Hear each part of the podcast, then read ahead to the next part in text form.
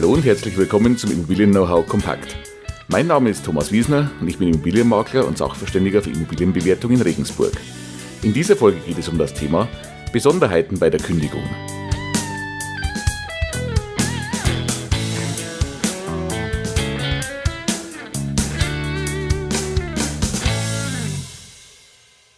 Ja, nachdem wir ja in der letzten Woche das Thema die Kündigung des Mietverhältnisses hatten, habe ich in der heutigen Woche noch zwei Besonderheiten dazu für Sie.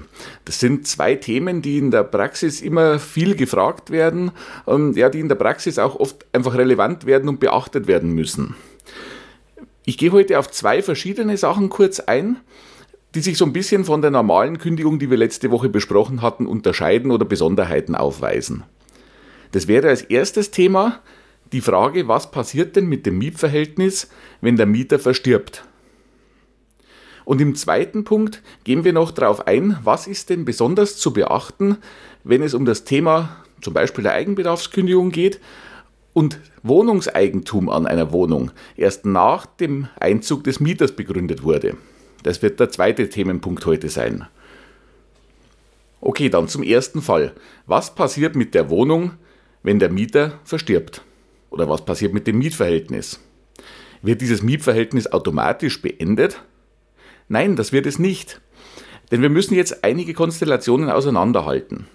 Im Fall 1 kann es ja sein, dass der verstorbene Mieter nicht alleiniger Mieter war, sondern ja zum Beispiel mit seinem Lebenspartner oder mit seinem Ehegatten zusammen. In diesem Fall ist es so, dass der verbleibende Mieter dann zum alleinigen Mieter wird. Also das Mietverhältnis geht auf ihn über. Als zweiter Fall wäre es ja denkbar, der jetzt verstorbene Mieter war alleiniger Mieter der Wohnung, also er stand alleine im Mietvertrag. Er wohnte dort aber zusammen mit zum Beispiel eben seinem Lebenspartner, seinem Ehepartner, seinen Kindern. Dann ist es so, dass das Mietverhältnis auf diejenigen übergeht. Und zwar äh, ja, vereinfacht gesagt, von oben nach unten. Also wenn ein Lebenspartner, Ehepartner da ist, dann geht es zuerst auf den über. Ist derjenige nicht vorhanden, würde es auf die Kinder übergehen. Äh, sind keine Kinder da, würde es auf jemand anderen übergehen, der mit ihm zusammen dort gewohnt hat. Also Sie sehen, das Mietverhältnis, wenn mehrere in der Wohnung gewohnt haben, endet keinesfalls automatisch, sondern geht dann immer auf diese Personen über, die auch noch dort gewohnt haben. Der Vermieter hätte allerdings noch eine Möglichkeit, wenn er jetzt sagt, in der Person, äh, ja, auf die das jetzt übergehen soll, da gibt es eine ganz begründete, ja, eine begründete Tatsache, warum ich mit demjenigen kein Mietverhältnis eingehen möchte oder eingehen kann, dann könnte er auch außerordentlich kündigen. Aber in der Regel geht das Mietverhältnis dann über. Wenn dieser Fall jetzt nicht eintritt oder wenn keiner dieser beiden genannten Fälle eintritt, sondern wir nehmen das Beispiel, der Mieter war alleine in der Wohnung, er war alleiniger Mieter, hat dort auch alleine gelebt. Und jetzt verstirbt der Mieter. Dann ist es so, dass das Mietverhältnis von den Erben fortgesetzt wird. Also auch hier endet das Mietverhältnis nicht automatisch mit dem Tod des Mieters, sondern die Erben treten ein und die Erben führen das Mietverhältnis weiter. Die Erben oder die Erben müssen jetzt das Mietverhältnis weiterführen. Vielleicht muss man es so ganz deutlich mal sagen. Als Erbe können Sie nun hergehen und können innerhalb eines Monats auch wieder außerordentlich kündigen. Und Sie können dann aber mit der gesetzlichen Kündigungsfrist kündigen. Sprich, Sie sprechen eine Kündigung aus und müssen aber diese dreimonatige Kündigungsfrist, die in der Regel vorhanden ist, noch einhalten. Also Ganz wichtig, das Mietverhältnis und damit natürlich auch die Verpflichtung zur Mietzahlung endet nicht mit dem Tod des Mieters. Das ist für beide Seiten ganz wichtig. Also wenn Sie jetzt Vermieter sind, dann ist es natürlich auch für Sie wichtig, dass Sie nicht von Knall auf Fall von heute auf morgen ohne Mieteinkünfte dastehen. Sie haben ja dann auch keine Zeit, ansonsten sich einen adäquaten Ersatzmieter zu suchen. Also hier haben Sie auch Vorlauf durch die gesetzliche Kündigungsfrist.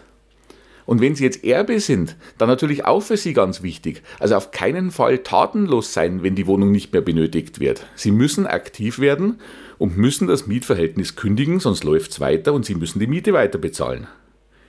Also denken Sie bitte auch dran, hier aktiv werden und ja, aktiv die Wohnung kündigen, sonst verlängert sich womöglich die Zeit, in der Sie noch Miete bezahlen müssen. Eine gewisse Übergangszeit werden Sie ja sowieso benötigen. Sie müssen die Wohnung ja immerhin räumen, äh, ja, vielleicht noch ein paar Sachen regeln. Also insofern werden Sie ja auch eine gewisse Übergangszeit brauchen. Aber denken Sie dran, sich zügig mit dem Vermieter in Verbindung zu setzen. Denn erstens, dass er Bescheid weiß und natürlich auch, damit Sie entsprechend die Kündigung aussprechen können und nicht zu lange dann den Mietzins noch bezahlen müssen.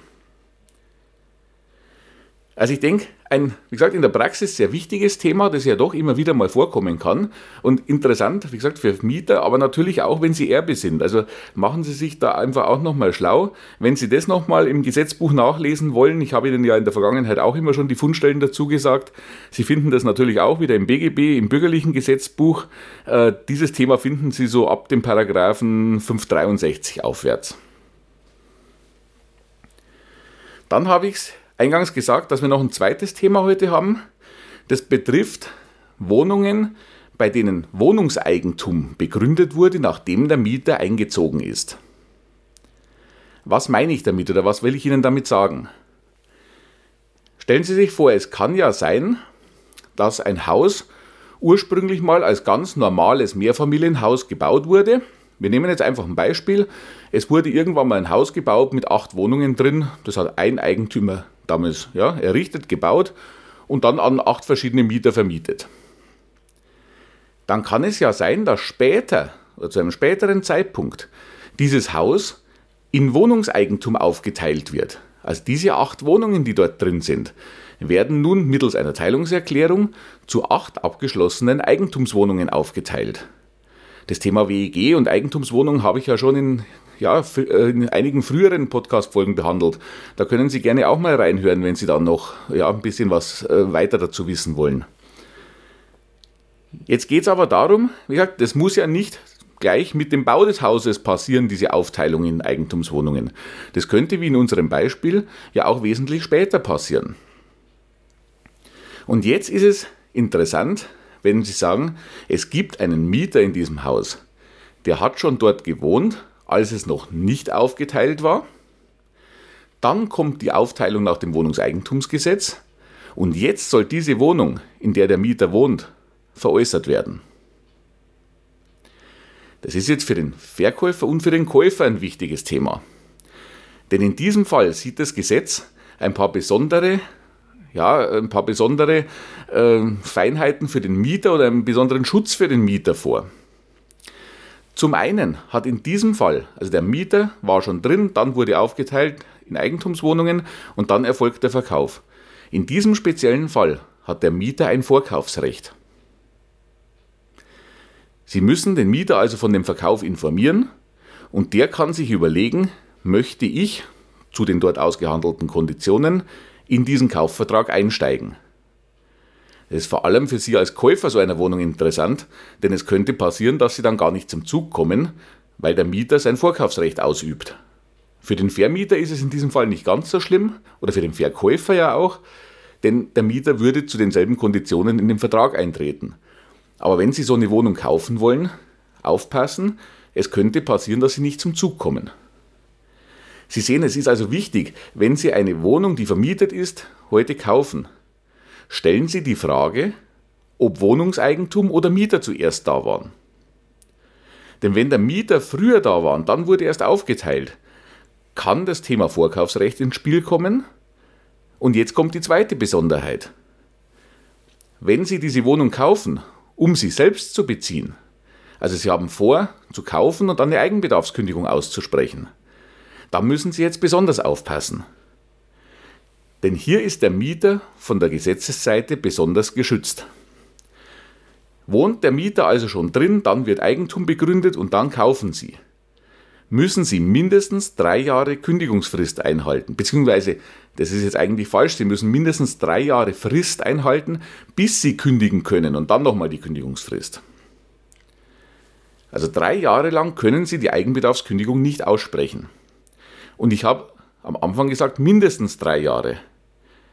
Denn es gibt nochmals die Besonderheit, dass ja, die Länder können Gebiete mit angespannter Wohnraumsituation definieren. Das ist jetzt ähnlich dem Thema Mietpreisbremse.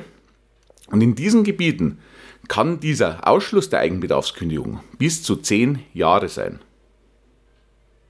Also informieren Sie sich, wenn Sie so eine Wohnung kaufen wollen. Zum einen, liegt diese Besonderheit vor? Und wenn ja, wie lange ist bei Ihnen die Frist? Das müssen Sie für Ihren Wohnort nachschauen, wie lange die ist. Mindestens aber drei Jahre, im Maximalfall zehn Jahre. Also nochmals die Bitte, wenn Sie eine vermietete Wohnung kaufen möchten, stellen Sie vorab die Frage, war das schon immer Wohnungseigentum und dann ist der Mieter eingezogen? Oder ist eventuell nach einem Einzug des Mieters mal Wohnungseigentum begründet worden?